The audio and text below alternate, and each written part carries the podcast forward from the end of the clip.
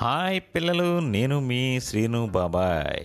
చాలా కాలమైంది కదా మనం కలిసి. ఒక్కసారి మళ్ళీ ఒక కథతోటి మీ ముందుకు వద్దామనుకున్నాను. నక్కజిత్తు అనే కథని మీకు ఈరోజు వివరించాలనుకున్నాను. నక్క వేషాలు అని అనుకుంటాం, కానీ నక్క చాలా తెలివైనదని కూడా మనకి ఈ కథ ద్వారా తెలుస్తుంది.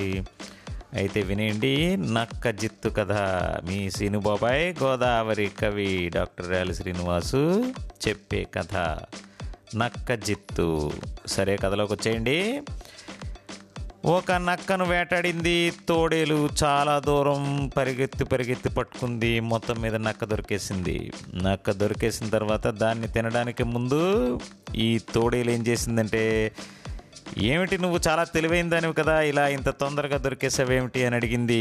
వెంటనే ఆ నక్క పాపం చాలా దీనంగా ఏడుస్తూ ఒక నటన నటించింది. ఏంటనుకుంటున్నారా? చెబుతోంది వినండి.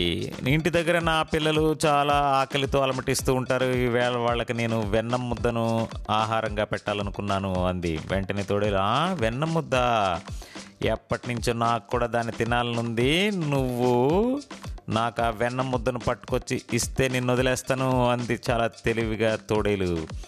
వెంటనే ఆ నక్క ఏం చేసిందో తెలుసా, అవకాశం దొరికింది కదా, అయితే ఉండు ఇక్కడే, అదుగో ఆ ఎదురుగుండా కనిపిస్తున్న బావిలో ఉంది ఆ వెన్న ముద్ద, దాన్ని తీసుకుని వస్తాను అంటే, నువ్వు చాలా తెలివైన దానివి, వెన్న ముద్దకని వెళ్ళి తిరిగి రాకపోతే నా పరిస్థితి ఏంటమ్మా, నేను కూడా నీ వెంటే వస్తాను బావి దాకా అన్నాడు అని చెప్పేసి కూడా వెళ్ళింది తోడేలు. సరే, ఇద్దరు వెళ్ళి అక్కడ చేరుకున్నారు బావి దగ్గరకు. బావిలోకి చూస్తే పైనుంచి ఒక చంద్రుడు కనిపిస్తున్నాడు బావి నీళ్ళలో, చాలా తెల్లగా వెన్న ముద్దలాగా.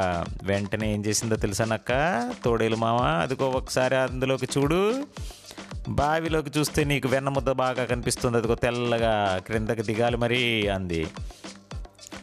అయితే ఆ బావికి ఉన్న రాట్నంలో రెండు వైపులా తాడు రెండు చేదలతో కలిసి ఉంది. ఒక చేద కిందకి వెళ్ళిపోతే రెండో చేద ఆపుతుందన్నమాట. రెండు చేదల్లోనూ ఒక చేదలో నక్కని కూర్చోబెట్టి, నువ్వు కిందకెళ్ళి దాన్ని తీసుకురాని, రెండవ చేదను పట్టుకుని పైకి లాగుతానంది తోడేలు. సరేనని చెప్పేసి నక్క ఆ చేదలో కూర్చుని రయ్యని కిందకి వెళ్ళిపోయింది. వెళ్ళిపోయిన వెంటనే అక్కడ చందమామను వెన్న ముద్దగా చూపించింది కదా, దాన్ని పట్టుకుని పైకి రావాలి. ఎప్పటికీ రాకపోయేసరికి తోడేలు బయట నుంచి, నక్క వేషాలు వేస్తున్నావా నువ్వు, వెంటనే బయటికి రాకపోతే నీకు మామూలుగా ఉండదు అన్నది. లేదు మామ, ఈ చందమామ చాలా బరువుగా ఉంది, నేను ఒక్కదాన్నే తీసుకురాలేకపోతున్నాను. చందమామ కాదది, వెన్న ముద్ద. ఈ వెన్న ముద్ద చాలా బరువుగా ఉంది, దీన్ని ఒక్కదాన్ని మోయలేకపోతున్నాను, నువ్వు కూడా కిందకి రా, ఇద్దరం కలిసి పైకి పట్టుకెళ్ళిపోదామంది. వెంటనే తోడేలు తింగర దానిలాగా ఏం చేసిందంటే, రెండవ చేదలో కూర్చుని కిందకు వెళ్ళిపోదామని చెప్పి రెండవ చేదను అందులో కూర్చుని కిందకు దుమికింది. వెంటనే ఈ బరువుకి ఈ చేద కిందకి వెళ్ళిపోతే ఆ చేదలోంచి పైకి నక్క వచ్చేసింది, గట్టెక్కి వెంటనే బయటకు పారిపోయింది. ఇక తోడేలుని బయటికి తీసేవాళ్ళు లేక అక్కడే చచ్చిపడింది తోడేలు. చూసారా నక్క జిత్తు అంటే? అయితే తెలివిగా తప్పించుకోవడం కూడా మనం నక్క ద్వారానే తెలుసుకున్నాం, కాబట్టి నక్క చాలా తెలివైనది. ఎలా ఉంది కదా పిల్లలు? మీ అభిప్రాయాలు వెంటనే తెలియచేయండి. సీను బాబాయ్ ఎదురు చూస్తూ ఉంటాడు. Bye bye, thank you.